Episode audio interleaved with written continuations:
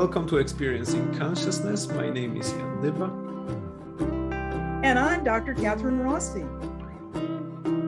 We're happy you're here.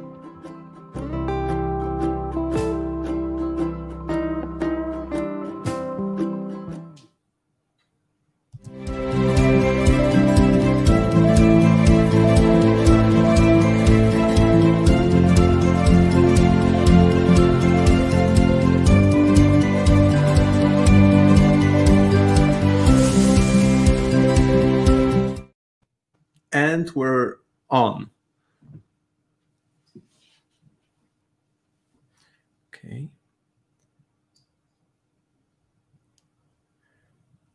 Okay, so are we are we okay? Absolutely. We're better than the best. Okay, cool. So I think we're I think we're live online and everything is set and good to go. So All right. um, what are we going to be talking about today? There's plenty of things that we can talk, and one that actually unites a lot of them together, right? Absolutely. We're going to talk about the numinosum. Exactly. What I'll I'll I'll just what what what that is. I mean, there's so many different different definitions. Numinosum. Absolutely. Well, first of all, that which is mysterious, tremendous, fascinating, curious. This is what the numinosum is. So that would be um, something something new, something novel. Absolutely. So when you think about what motivates you in life, it's the things that are interesting, the things that are new, the things that you're Mhm. discovering. And um, so the term numinosum came from the Greek, and it was um, defined originally by a theologian, Rudolf Otto. And he Mhm. wanted to, uh, you know, he was, what's the seed that's underneath everything? What is, what motivates people in any uh, spiritual path? You know, uh, be it an organized religion or Mhm. otherwise. And so he did a lot of interviewing and he found out that that that which was mysterious, tremendous and fascinating um, is what people motivated to motivated themselves to go further in. And so what what I believe when someone comes in for psychotherapy that they've actually forgotten a little bit about their numinosum needs to be rekindled. What do you think, Jan? Well, uh, forgot, but maybe they also would like to experience one because that maybe that's because that's one of the motivations for for doing therapy to to do something in a different way, novel way. Mhm. And I'm also I'm also I mean before before we go further into the therapeutic applications, you know, when you were talking about this num- numinosum, I was also thinking about since I am a fan of horrors, you know, horror movies, horror tales, horror literature, and stuff. And there's a lot of myster- mysterious things down there that we don't know a lot about. And you know, the best, you know, what's the best horror movie or horror tale? It's where the evil thing or something that you are actually being scared by is undefined. So it's actually most of the times tremendous, mysterious, a bit a bit new, I would say. Uh, so is it possible that the numinosum can be also in those terms i mean you know so that it not, only be fascinating but also you may be i mean you may be fascinated by it but also in such a way that it kind of scares you a, lot, a, a bit You know, um, fascination has many facets, right? When you think of how a diamond is cut, you know, Mhm. um, a princess cut diamond has 57 facets. And uh, that's why they sparkle so much, and why, you know, those of us that love diamonds really love them. And so, um, how the fascination shows itself is what's important. Does that fascination frighten you? That's okay. It's your experience with it. does it move you further? That's kind of the question. And so mm. I, I'm totally open to every experience that people have. And sometimes, you know, in the psychological sense of things, sometimes people do gravitate towards danger, they gravitate towards fear because it's fascinating. Yeah, it it also launches a lot of a lot of things on the uh, on the psychobio on the biological level, right? Like oh, sure. or noradrenaline and stuff like you know that. that you get that adrenaline shot to um, pay attention. Exactly. So maybe that's also and maybe that's also what's brought partially by numinosum also you know? So that, the, the for, for, by the novelty of that that you are excited and it gets you high on energy well sure and then when you you know i'm a big proponent of happiness and happiness is something that happens in the present moment. It's not in the past, it's not in the future, it's right now. And so I think that depending on which tense you select, like in this case, the present tense, that the numinosum is different than if it's a future tense or a past tense. There's a lot of variability. Mm-hmm proponent of happiness you know? When you said that uh, me, me with my i mean i also like happiness but on the other hand as i uh, basically i'm more kind of like a gomez addams type of a guy. So happiness yes in a weird strange ways well, you, you know, bring up a good point. And the original Addams Family was a TV program in the 1960s, and uh, Pugsley. Um, remember Pugsley Addams? Yeah, of course.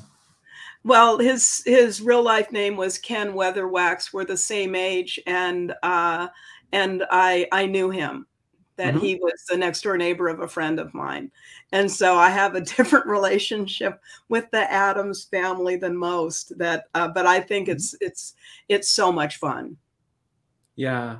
And it was probably based on cartoon made by Charles Addams or was the movie the first oh no, it was a t- TV uh, TV program and um, yes, it was. And in those days, they uh, they did a lot of that. And then to add fun to the discussion, when you think about numinosity, is that my longest friend. Um, that that uh, the series, the Beverly Hillbillies, was designed after her family, and the pilot was shot at their house and hmm. so you know the but the fun and the fascination of you know in the beverly hillbillies for those people that don't know it it was this guy that you know struck oil and became all of a sudden really rich and then was living the life of luxury in beverly hills and uh, my friend's family was uh, selected because they lived in a really posh neighborhood and they had chickens at the side of the yard and in the front of the yard there was corn growing and this and that and uh, and also she loved horses and she had a shetland pony mm-hmm. and um, I, I'm I'm a kid. She's a kid. We just think this is normal. We don't realize that this is, you know, not normal. Um, you know, in posh neighborhoods and things like that. But uh, the legend lives on, and I think it's that kind of um, that kind of spark, the novelty, the you know, the interest, the uh, what can happen next, you know, um, and in in my thinking, the why not that this is all part and parcel of what is the numinosum. It's like, what sparks your interest? What mm-hmm. do you want to explore further? Um, and in, in whatever way that that leads you.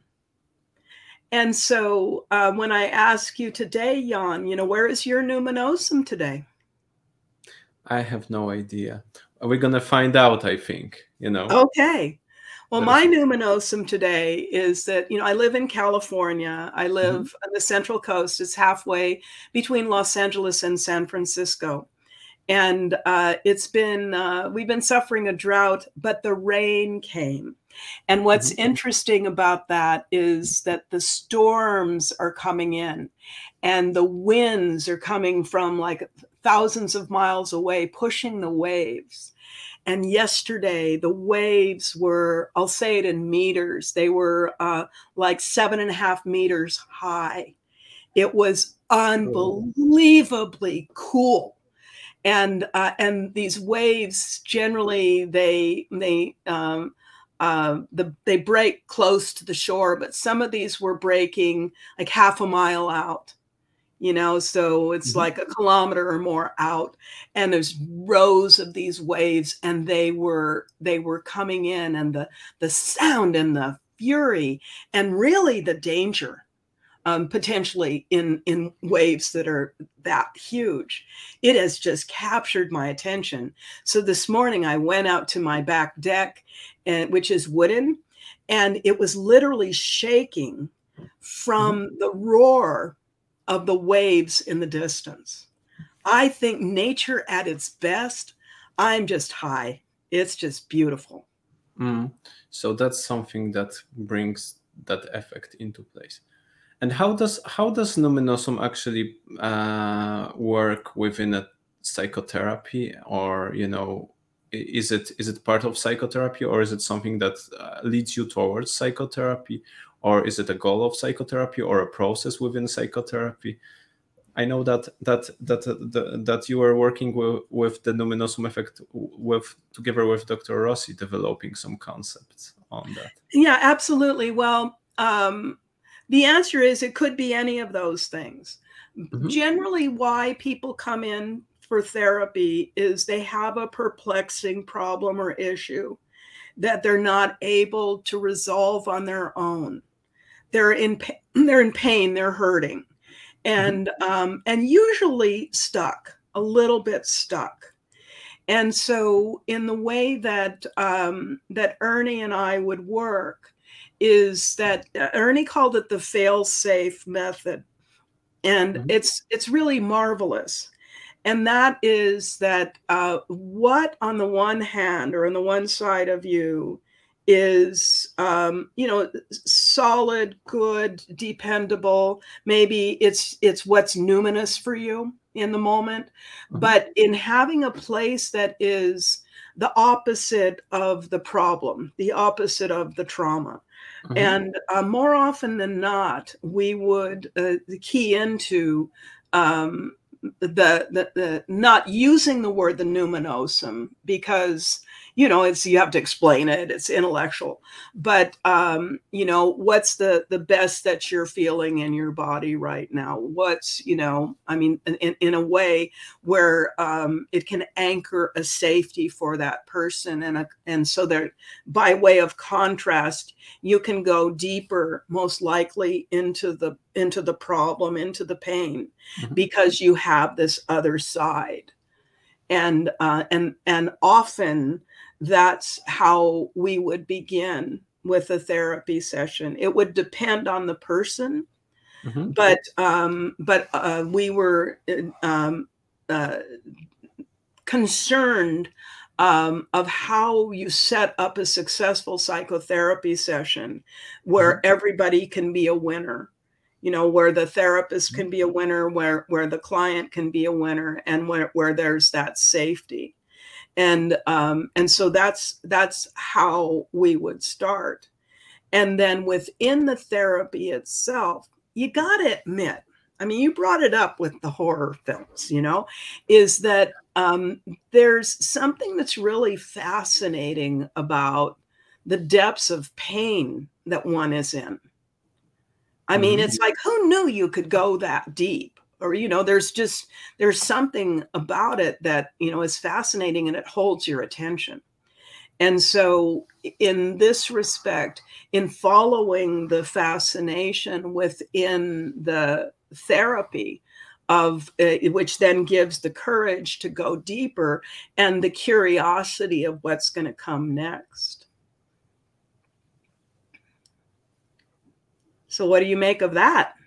Well few questions come out on the road when you were talking about few few important things. The first one you were you were saying about creating on one side you go deeper into those difficult moments to create uh, something new and fascinating and discover some things.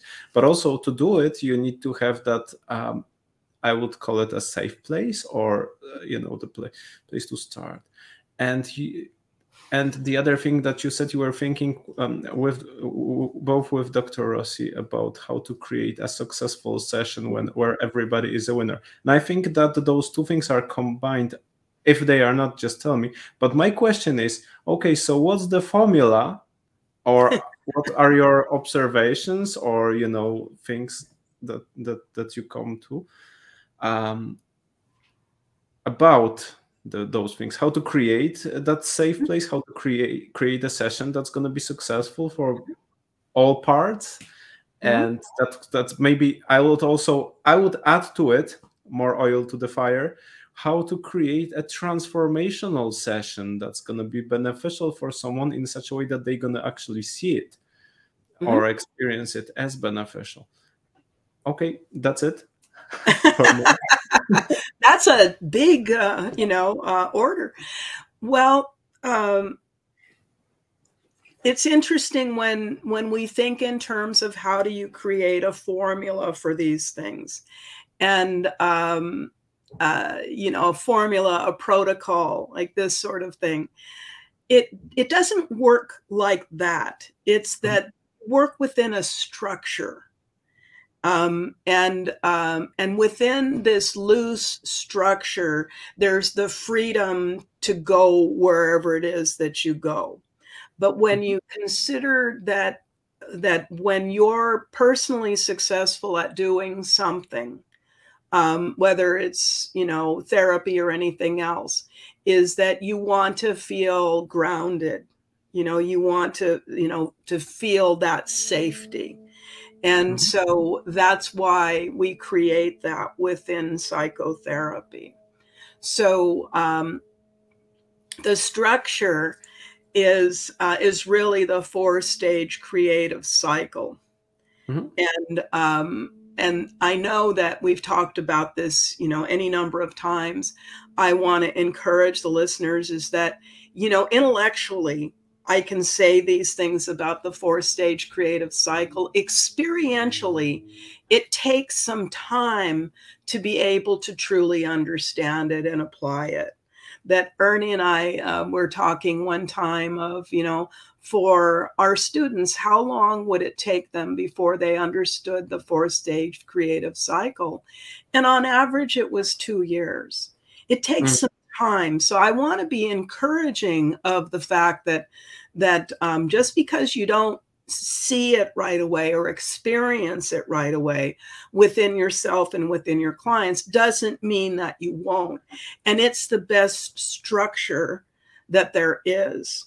And so within that, the stage one is um, what's the question what's the curiosity you know what's the problem what's the issue so if you if you add the numinosum into this mix which mm-hmm. i think is really a great thing to do is that you're bringing this spark of life um, into the process mm-hmm. for yourself as a therapist and for your client and so whatever the um, you know the issue the concern the concern um, whether it's being spoken out loud or whether it's emerging within within the client that you as a therapist find that fascinating that you look for the numinosum in yourself in relationship to your um, client. And when you do that, the level of um, uh, an, an ability to pay attention to the small nuances grows. Okay. What does it mean to find numinosum in yourself and in your client within a therapeutic session? What fascinates you? Okay. You know, so it becomes really simple. So, for instance, um, uh, a person comes in and they're crying. Mhm. And they and they can't seem to stop crying. You know, we've all experienced that from time to time where they don't even have any words, they're just crying. Well, if you as a therapist actually find that fascinating, it's like, wow, you know, this person is really emoting. Um, uh, uh, and I- I just want to see what comes next. So instead of having the attitude, how can I fix this? Which is what a lot of therapists want to do. How can I fix this? How can I comfort you? You know, what can I do? What can I say?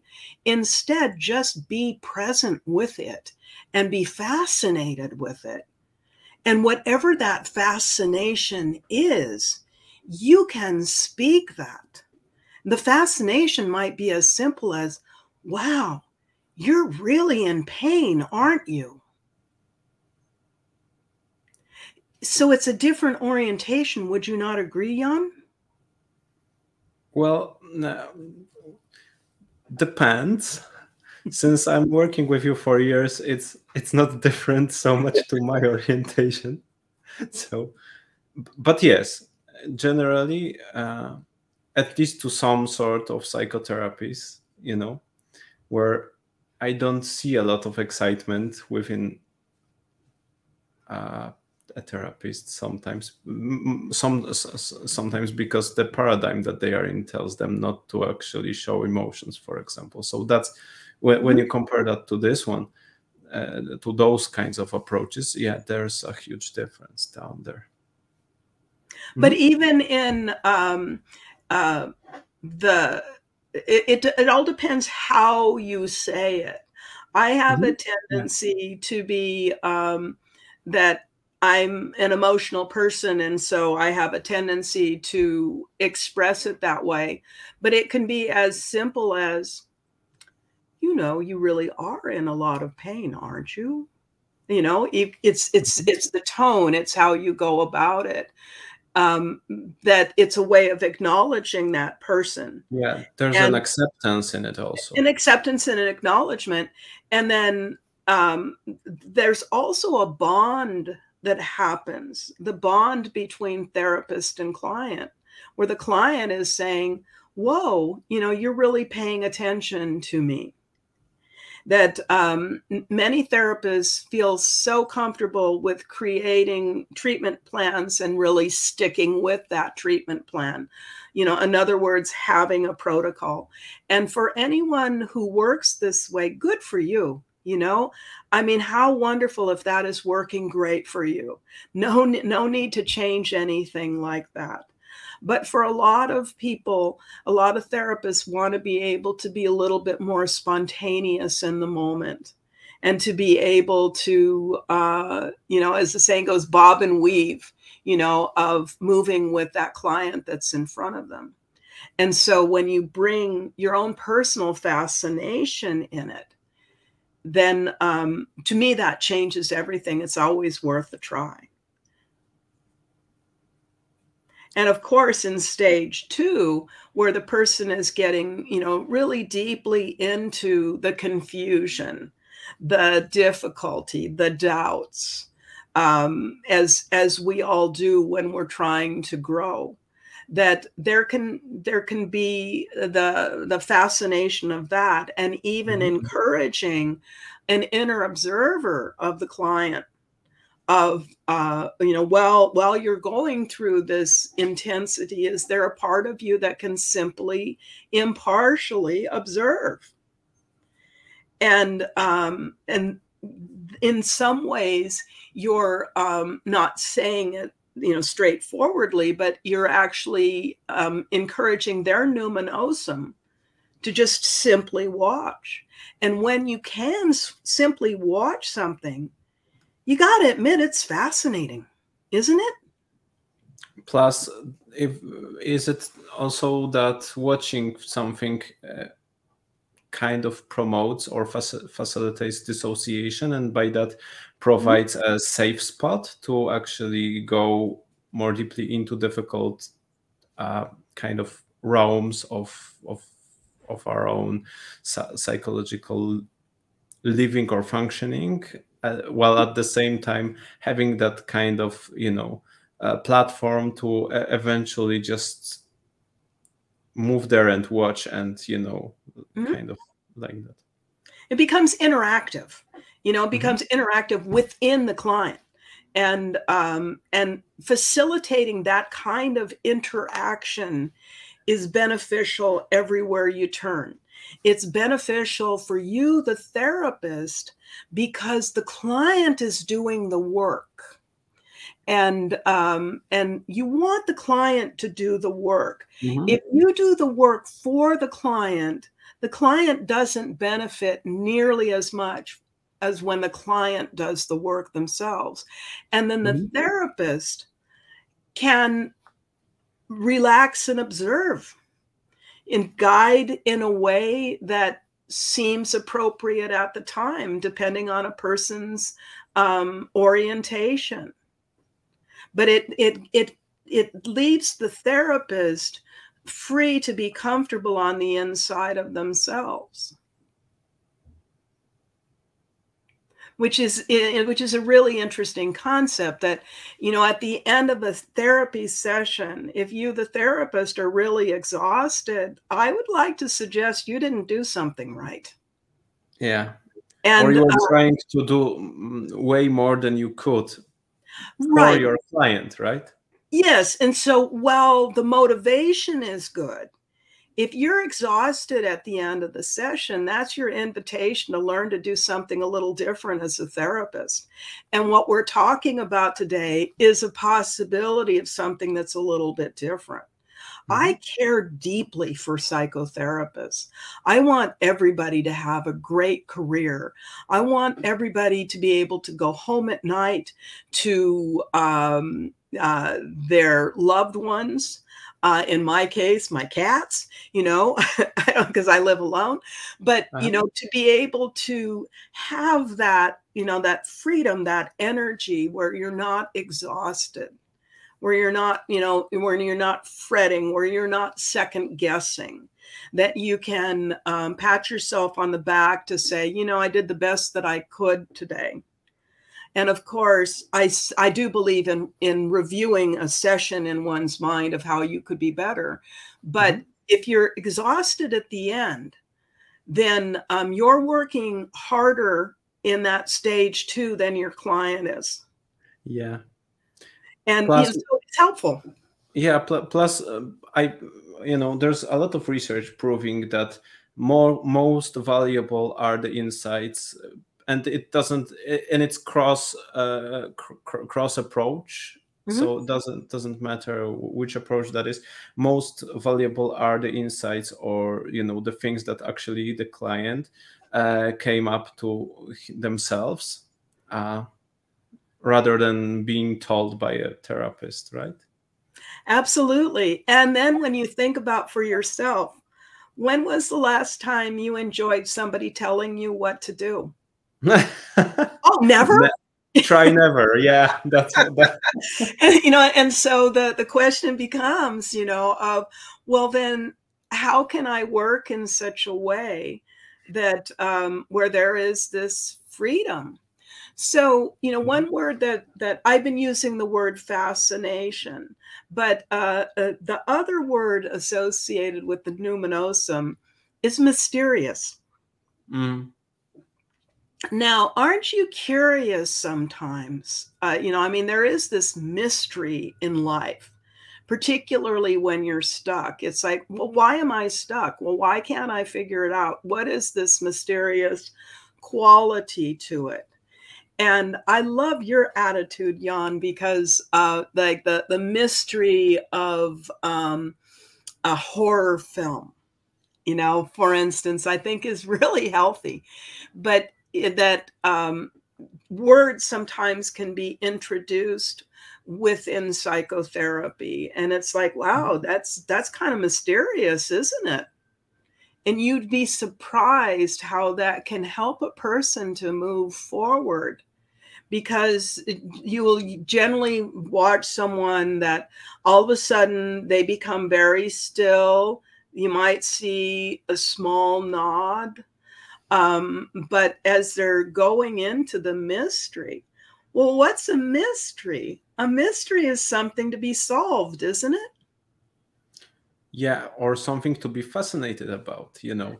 Yeah, yeah, you know, but I mean, you may never solve a mystery, but um, and and it can be fascinating the mysteries it can be terrifying the mysteries it can be all kinds of things associated with mm-hmm. mysteries mm-hmm. you know i mean my favorite mystery is why do i love you so much you know like what a mystery is this is that i could love you this much mm-hmm. um, but it, it runs the gamut of all possible emotions but also when you think about like what interests you isn't it the mysteries in your life yeah, and you know, when when when we are talking about solved and unresolved mysteries, I'm suddenly what comes to my mind is uh, it's something totally different. But uh, once uh, they they asked Quentin Tarantino what what are his favorite movies and what movies he hates the most.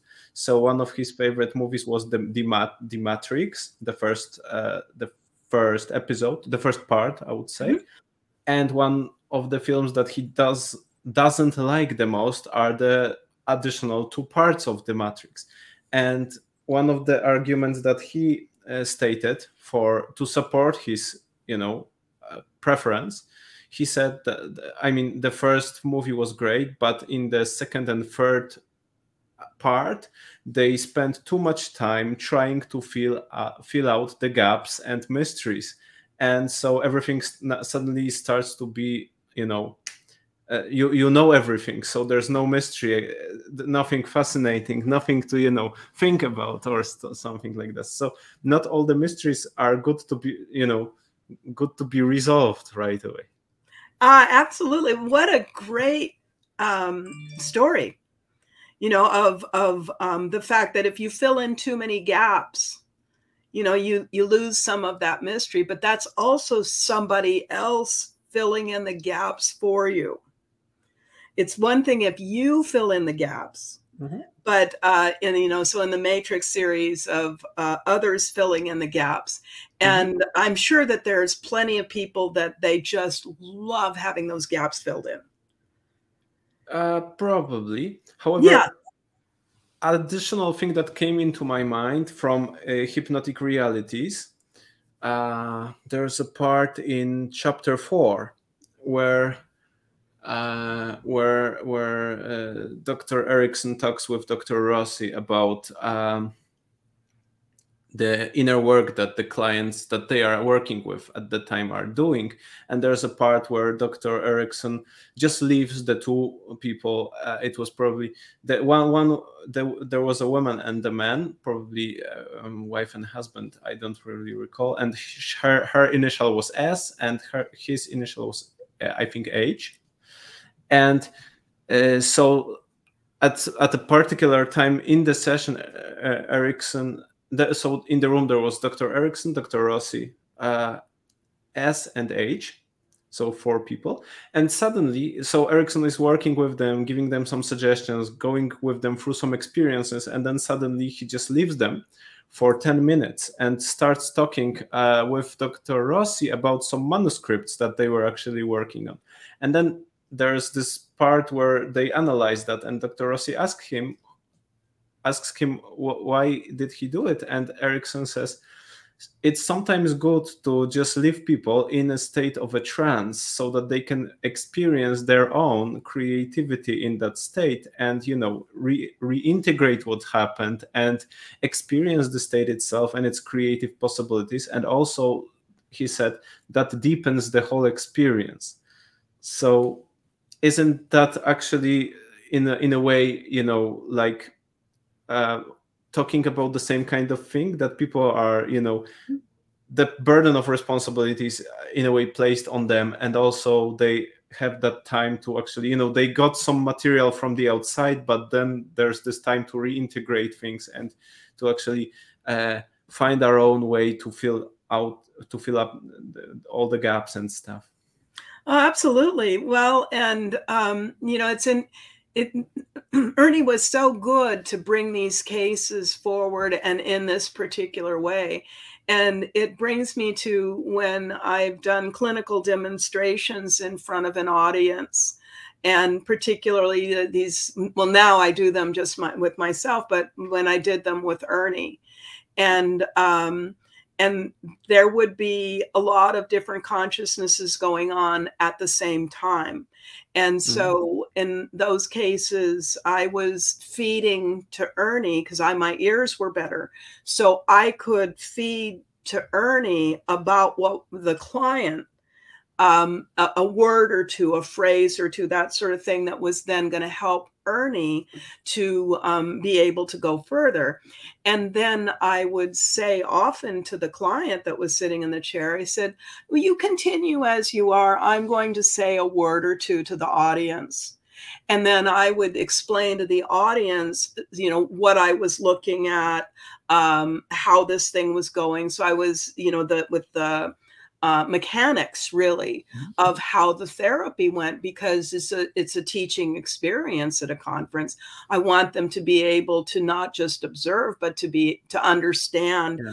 what was happening at the time and uh, and then i'd glance over at the at the client they're busy working totally on their own and then I would be quiet. Ernie's, you know, would then uh, um, start in again. And it was a continually uh, deepening experience for that client. And, um, and people find relief when you, as Ernie used to say, when you shut up.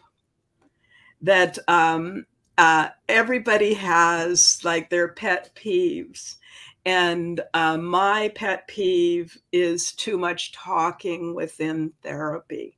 I like to have the silences. I'm ex- I'm very comfortable with silences mm-hmm. within therapy, and that's what you know. In this case of Erickson and Ernie, where um, literally they were discussing a manuscript, so it's obviously a private conversation between the two of them, mm-hmm. exemplified the same thing. How do you do that when it's just you in the room with the client? Is is the uh, mysterious question to ask?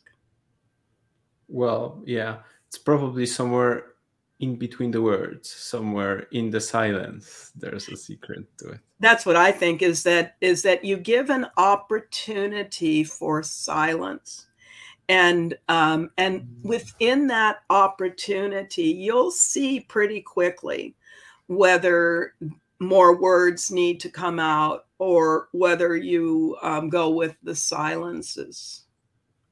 And um, uh, the deeper a person is in trance mm-hmm. then it doesn't matter. You can keep talking because they're not even listening to you but you could also just plain stop talking and see what's you know to see how that goes it it, it depends on your personality of um, that uh, I know some people they really like to have um, therapists. They want to have a constant stream of words coming out, and um, and those therapists that say that do that, they'll say right in the beginning, and you'll hear what you need to hear and not you know you don't need to hear everything. Sometimes my voice is going to fade and then come back but inviting um, the ability to have you know really the dissociation so they can go into themselves. It's quite an art. You know it's it's um it's not i wish there was more of a protocol on it but it really is an art yeah do you, find that fascinating? Yeah of course. I mean you know it's an art of of communication art of language art of observation art mm-hmm. of being in a relationship. There's quite of a lot of you know dimensions involved in in into deep good solid hypnotic work. Yeah.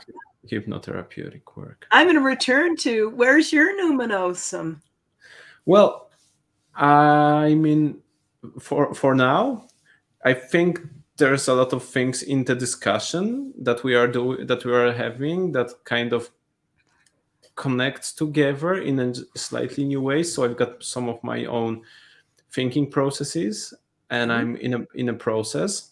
So we're gonna find out. Some insights are coming, ideas on how we can actually, you know, uh, um, uh, bring that more into our work together we're gonna find out. There, there are pl- plenty of ideas. I mean, I'm thinking about all this in terms of hemispheric dominance, about our model of session of, of, of hypnotic therapy and stuff like that. So I'm like kind of trying to combine those things and developing ideas in my head. I'll share them with you uh, later. oh, sure, but but isn't that isn't that great? And that's the way the numinosum works: is you invite it and then you see what mm-hmm. happens.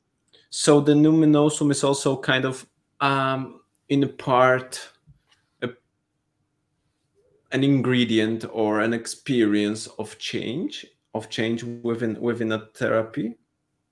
Oh yes, you know, um, because when you're looking for the new, when you're looking for the unexpected, like you know you can fill out you fill in all kinds of words but when you're looking for what is unusual rather than what is usual mm-hmm. you grow especially if you have established a safe place so that you're free to fly as i like to think of it yeah and that, that's actually very important you know uh, I, I, think to myself many times when I work with people that are heavily traumatized, for example, mm-hmm. that's that's the that's that's crucial, crucially important to have that safe spot where mm-hmm. they can start their journey. You know. Yeah, the safe spot, and then also the curiosity. You know that within any given mm-hmm. trauma, you know, to to that um, that that curiosity and breaking people out of um, the the same old same old you know where the the mind is is in a circular way and you want it to kind of go more to a spiral you know where mm-hmm. there's going to be you know some wobbles and shifts with it and um that uh, and and i think in my opinion i know there's so much focus on trauma you know trauma informed therapy of you know of, of being yeah. like you know uh, really cognizant of this and uh, while i think that that's good i also think there's an overemphasis on that and uh, even when you say the word trauma it's like kind of heavy it's sort yeah. of you know um, uh, uh, it, it's like it turns on a different kind of gene expression than than when you're thinking about the numinous. And so when you bring the the concept of yes this trauma happened um, but what is what is fascinating about this trauma to you? What's mysterious about this trauma to you? And um, and is there a way that you know you could come at this trauma sideways instead of straight on like you know um, or zigzag or you know of, of of this sort of thing. But when to me when you focus on um, the growing edge which is really what the numinosum is that there's a shift away from the focus of the trauma onto something else which opens up the door more often than not, to face the trauma directly. And when you can face something directly, you have a better chance of getting over it sooner.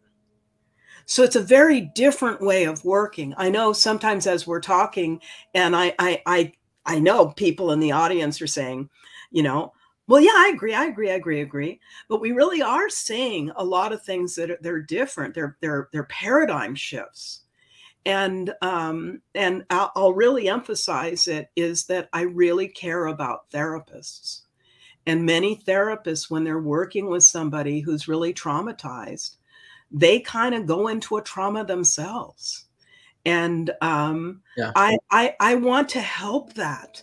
I want to um, you know to be able to be there with heart and soul, but to not have um, a therapist go into that kind of pain for themselves. Pain is one thing, but uh, you know what I'm thinking about uh, many times. What I saw is that, um, for example, when when someone is working with anxiety, uh, there is this the dynamic uh, while, while a client works with anxiety that at some point in in in, in the therapy there needs to be uh, some kind of you know you need to face the fear or the mm-hmm. anxiety to Absolutely. To to desensitize it or you know do whatever whatever it takes to learn dealing with it and that's not something that people like to do they want to be cured but they don't want the yeah. cure so many times people consciously or unconsciously try to convince the therapist that what they are actually afraid of is something worth being afraid of and mm-hmm. I like the, the term that David Burns created, where he says that patients are trying to put you into a negative hypnotic trance uh, and convince you, hypnotize you into their problems. And, you know, how many times I've heard that, you know, uh, someone would say, uh, that I have a client who has a fear, like phobia of, for example, going into an elevator or something, and you know, and while we're talking about desensitization or something like that they go so you are telling me that they supposed to that they that they supposed that it's good for them to go into the elevator and i go well probably yes at some point and then they go and what if something horrible is going to happen down there and i go well what's what can happen i mean you know and so many times people are uh, therapists are afraid to put people through things that they are afraid of. So I'm, you know, right. Well, and and um, but you bring up an excellent point. You know, again about therapist care, is that I don't want any therapists to be afraid. You know, I want mm-hmm. therapists to be comfortable within the inside of themselves. And so, you know, all of us throughout the, the history of having been a therapist have had a client come in that reminds you that you got some work to do with yourself. And um, and so when there is this invitation of doing the work that you need to do for yourself, I think mm-hmm. that that's really important. But what I see is that with the compassion that is coming forward within therapists, is they put their mind into the same mind as their client, which might be fearful, it might be anxious, and um, and that that's not necessary. You don't have to do that. I uh, have taught many people how to become anxious and they explain it to me this way no no no no doc, doctor doctor you don't understand i came to you because i don't want to be anxious i said we'll get there I said in the meantime let me teach you how to be anxious mm-hmm. and it's mm-hmm. like i don't know i've i've never had anybody that refused it's like okay i want you to hold your yeah. breath that's what i want you to just go hold your breath me yeah just keep hold it keep holding it okay yeah keep holding it keep holding it long as you can. You know, yogis can hold 30 seconds, a minute, two minutes. You can hold it a long, long time. That's you can. Look at those eyes. Are you getting anxious yet? and that and when you choose to breathe, just make it kind of shallow you know shallow breath you know nothing that goes below here you know that goes below the top of your chest and then you can just see what happens.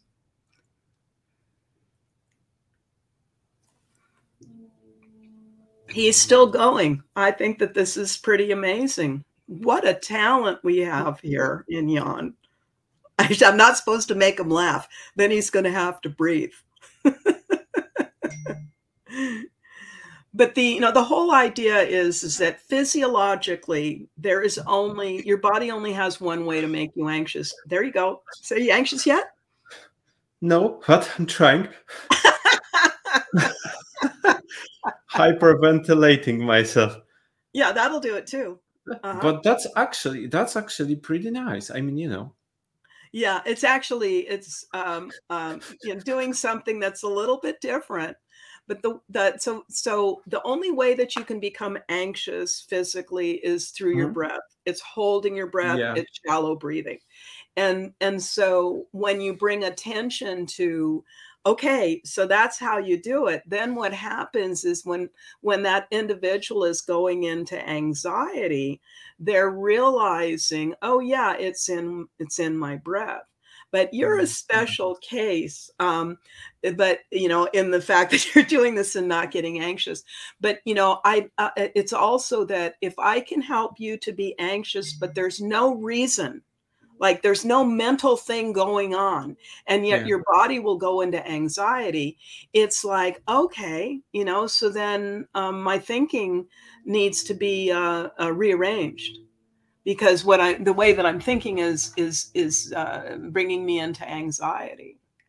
Yeah, so exactly. um, I, and i think it's, it's fascinating. and i think that actually protected me because you know i've did that a lot with clients so i'm familiar with the practice. And also uh, I am, you know, because I feel like dizzy and there's a tingling uh, on the back of my head and stuff, but I know that it's gonna appear. So I'm like more observing it and thinking to myself, yeah, another step. And so I actually attribute that uh, to the breathing, not to some kind of, so I don't have the anxious thoughts, the mm-hmm. what if thoughts or stuff, stuff like that so I, the attribution the attribution is different. And it's i mean it's amazing because this happens so quickly. And um, mm-hmm. so when you think about how quickly you can make yourself anxious well isn't the opposite of that true? Yeah probably you know. So there you know, are those symptoms in here but I understand them different. And the, the one thing that comes out of this experience is that the perception of the symptoms and the um, the way I understand them also probably makes one reaction more possible than the other. Yeah, and and I mean, and quite frankly, it's mysterious. Like you know, it's mysterious. It's it's fascinating. And then when you think about it, also, you know, we originally you were talking about what's transcendent Mm-hmm. And so it's like, well, what's tremendous is that you feel different now than than when we sat down. Excuse me. You know, you feel different than, you know, it's not yeah. um it's not quite an hour, but you feel different now than when we started. Mm-hmm you know True. that your perspective is different your experience is different that's what transcendence is is that when when you can recognize and, and you have a genius of having a really great inner observer Jan. You know that's how you could do this you know this physical exercise but not go into um into anxiety because you were actually fascinated watching yourself doing this. And uh, but yeah. the the the, the um, um, being able to transition into what's next is the uh, the the most glorious part about being a psychotherapist and and helping to lead clients into their own transformation and then to be able to recognize that I mean, and that's really stage three of the creative process. That's where the mm-hmm. numinosum is totally alive. Is that there's like these new it's possibilities expressed down there. Yeah, and it's and it's being mm-hmm. expressed, and then you also have a shift in gene expression that happens during that time, and where there's something that's new. And that's an insight of some sort, right? An, an, an insight, a realization, um, a sensation, even. You mm. know, so it could just be a sensation of, yeah, it's you know, it's not feeling as bad now. You know that. Um, uh, I mean, of course, who doesn't love these, you know, transcendent stage threes where, you know, you realize, you know, something that you never realized before, and it's really spectacular that happens from time to time but more often than not it's just it's like this sense of relief and and in part that relief is having paid attention having focused on uh, as directly as you can on whatever it is that you needed to focus on of staying with um, difficulty and mm-hmm. seeing what happens next. And then there's and the, the body will put you into a natural rest phase. It'll put you into a natural relief that lasts anywhere from five to 20 minutes and uh, or two to 20 minutes or whatever but you know but you get this relief now um, i've never had anyone um, emphasize this with me in uh, in any of the psychotherapies that I've uh, uh, participated in for myself. But this sense of relief is so important. And so, for the therapist who has been participating in the therapy, in, and maybe working through being overly involved or working through one's own anxiety or that sort of thing. Being able to key into that relief time, take it in, nourish it, let it, let it permeate your entire chest, you know, to feel your shoulders being relaxed, to feel your feet on the floor in a different way, to feel a sense of that um, relief is what Erickson would say that's what you get after a job well done. And that's going to happen for you, you know, every hour and a half or two throughout the day and mm-hmm. night. Mm-hmm. So, depending on um, how you work, as a psychotherapist, most people work in the traditional sessions, you know, 45 minutes to an hour. Um, you're uh, going to be on a different rhythm when you find that relief. It won't necessarily be within the client session when it's that length of time. But you can tune into that and deeply appreciate it. I work in double sessions mm-hmm. uh, because that's what suits the way that I like to work. So I feel that sense of, of relief, that stage three in myself in each session. And when I experience that as a psychotherapist, I know that um, that session is is uh, coming to a conclusion. Mm-hmm. So, in a way, you know where you are in within the session based on your own feelings. Yeah. How yeah. much is it your your feelings? How much is it an observation of, of what happens to a client? And how much is it some kind of you know setting of coordinates that? that well, are... I do believe there's a synergy on is mm-hmm. that um, that even I'm experiencing with my client when um, when they're in distress there is a part of me that experiences that that's the mirror neuron situation um, that happens but also i'm in the place that is holding the calm that's holding the hope and they're receiving that from me and my mirror neurons and so when you crest the top of the mountain and now you're coming down for the rest, that um, uh, it, it often happens simultaneously, but not always. You know, sometimes clients need to stay uh, much longer in their stage two.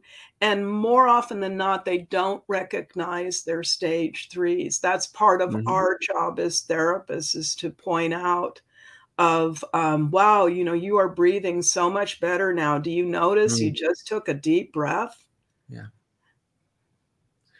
is that also uh, one of the functions of um, testing clients in uh, like some currents of therapy like in cbt many times people get to uh, fill out the scales at the beginning of the session and then they can compare or at the beginning and the end or you know in between sessions stuff like that to measure the progress. Is absolutely absolutely. Mm-hmm. well and um and those can be really important you know i mean those those symptom scaling um and I know that that in CBT they use that a lot, and I think it's really wonderful. I have a tendency to use symptom symptom scaling um, strategically. Mm-hmm. You know, if a person is in physical pain, for instance, um, I, I like them to symptom scale it um, you know, because I think it's really interesting. And also, when a person is in physical pain, depending mm-hmm. on the number that they give, if they give a number that's like seven or eight, I'll, encourage them to make it higher. And, and because I know it's going to lower, you know, after that. And plus, uh, I think that by doing that, you also teach them how to control it in in a way because if well, they can if they can make it higher then that means that they actually can have a, right. Some then, sort of control over it. Yeah exactly. As and and I, I tell them i said as long as you can modulate it you know that you can change it. It can go up it can go down. Only you emphasize the down part. You know i only emphasize the the up part um often that's for 30 seconds which i time. You know can you do this for one minute? Mm-hmm. you know so it's it's uh, time limited. And then it's like well then where are you now? Oh gosh you know it, wasn't eight now now it's a seven that's maybe it's a 6.5 it's like okay put that in back of your mind you know and then at the end of the session so so where are you now? Well i'm at it i'm at a well one? They say yeah one's good. They get down to a, a, a, anything that's less than where they started is good. Yeah but that's you know but again it's, it's, like you know in in in talking about getting the feedback the mm-hmm. other thing um, that you know one can always ask for feedback with their clients um, more more often than not i would say probably 99% of the time i do not um, but also i've been a therapist for a lot of years and so i don't um, I don't need the feedback that I used to in the younger years. Um, I like to leave people when they're still kind of in a trance, even. Um, obviously, these are not people that are getting in the car and driving, right? Because you want to bring people fully alert under those circumstances. But these days, so much stuff is done online and it's been mm-hmm. marvelous because when they're in that special state that um, uh, that I'll even say, would you like to continue in this special state? Um, and and you know if the answer is yes then you know i literally say you know sign off and you know until next time and that sort of thing so uh, to be able to ride those waves into um, uh, new consciousness, new realities, uh, new experiences, new possibilities. So it's all about experiencing something new within what you are within your inner experience and to be um, surprised to be fascinated appreciate that, you know, that. yeah to appreciate yourself. Because the one thing you don't want to bore yourself. You don't want to have the same response day yeah. after day. Uh, Viktor Frankl would even say that if if you are bored too often, then that would go to that would lead to a, a uh, how was it called, a noogenic neurosis or something like that that that would then lead to the uh, feeling of lack of meaning and sense and would create symptoms. So being bored is not something that we want to experience in life. No we want to be fascinated you know? We want to um, um, we want to even even in the depths of despair um, we hope that we want to be able to create again. Mm-hmm.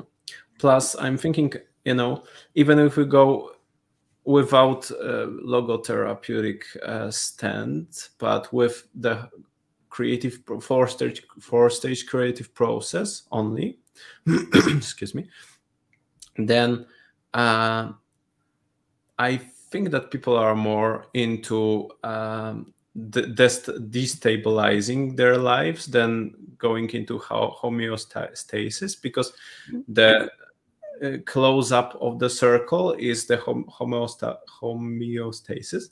And then what we are doing purposefully we are actually you know going out of this state to look for another kind of challenge or something to you know that's how we create problems because we are looking for something different for something else or you know trying to deal with something uh, that we are not uh, good with or don't don't want to accept or uh, something there's you know there's all kinds of varieties mm-hmm. and so i think you know today we've really uh, been been explaining the numinosum. I think everybody that's been listening understands that.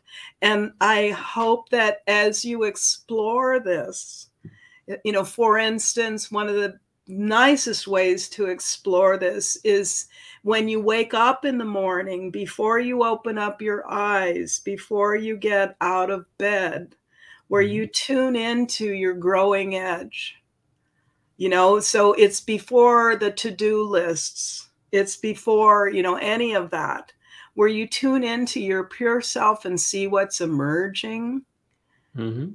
and um, it is a, a, marvelous respite of um, and ernie used to say you know that that's where you can tune into where is your growing edge and um, and obviously when you're tuning into that you're you're tuning into what interests you you know what interests you what yeah. you would like to take further on something and of course it can also be you know you wake up and you have a dream and it becomes interesting to consider your dream and uh, what consciousnesses want to arise as a result of that but um, uh, I'm suggesting that um, to make numinosum, this idea, uh, a part of your daily life and to see where it takes you. And I'd love to hear about it.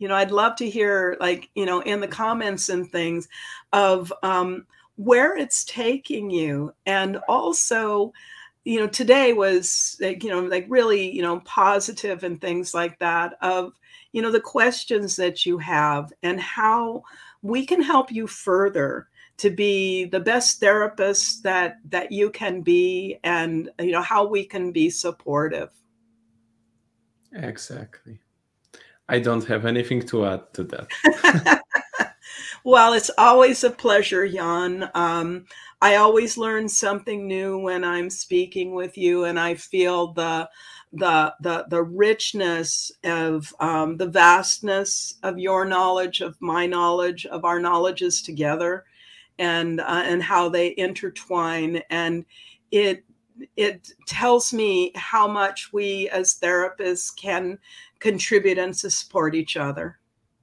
Yeah, by uh, co-creating mm-hmm. realities, and you know, it's also. I mean, you know uh, on my part, it's the same. Just to add to it that I learn not not a, not mm, a, lot from you. I I learn I learn tremendous things from you. So that would be more more on on my part it's that experience and it's always very developing and i really like the thing that we are actually among people now and that uh, anyone who would like to can actually ask us a question put, put it in the comments. They you know anyone can do it right now or after or when you are listening to it and it's like you know somewhere in time in the future mm-hmm. you can always put it in there and we try, we're going to try to answer that in in further podcasts or further live uh, events that we're holding yeah so that's probably most of most of the things that I would like to share now. There are uh, the, actually there are a few, few questions about how we can actually achieve change within hypnosis and hypnotherapy, but we did so much on the numinosum today that that I think that that we can leave those questions to another okay. occasion. Um, I think I can ask one question, but we will not answer it today, just to, you know, kind of uh, start the thinking process or something, or, you know, just state it. There, a few people actually asked uh, the question in a variety of forms, the question that actually comes to, is it possible to uh, create within hypnosis deep or shallow or whatever you know some kind of some sort of hypnotic trance or state is it possible to achieve a total alteration of human personality?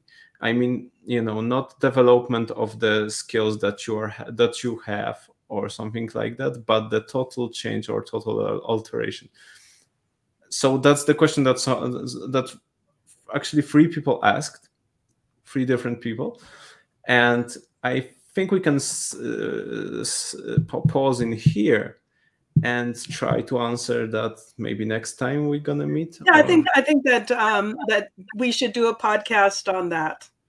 Um, because yeah, we, yeah, it, it, is, it is an interesting question and it's it's not a short answer exactly yeah that that's that's the whole another story right yeah yeah, exactly. Because that, that would be that actually would be a question of what is possible to achieve during hypnosis, but also what is healthy to achieve during hypnosis and what is beneficial to achieve during uh, you know hypnotherapy or psychotherapy in general.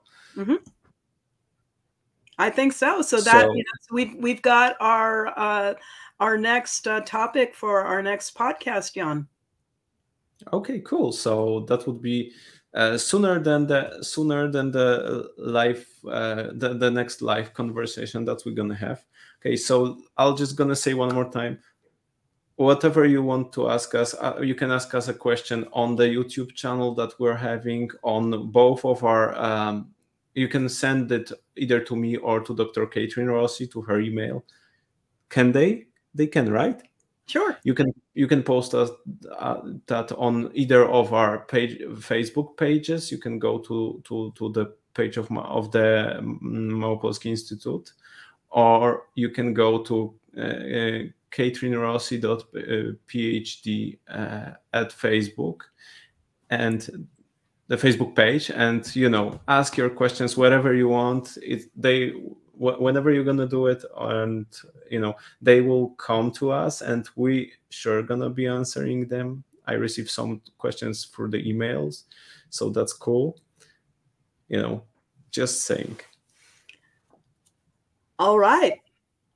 Well, okay so soon.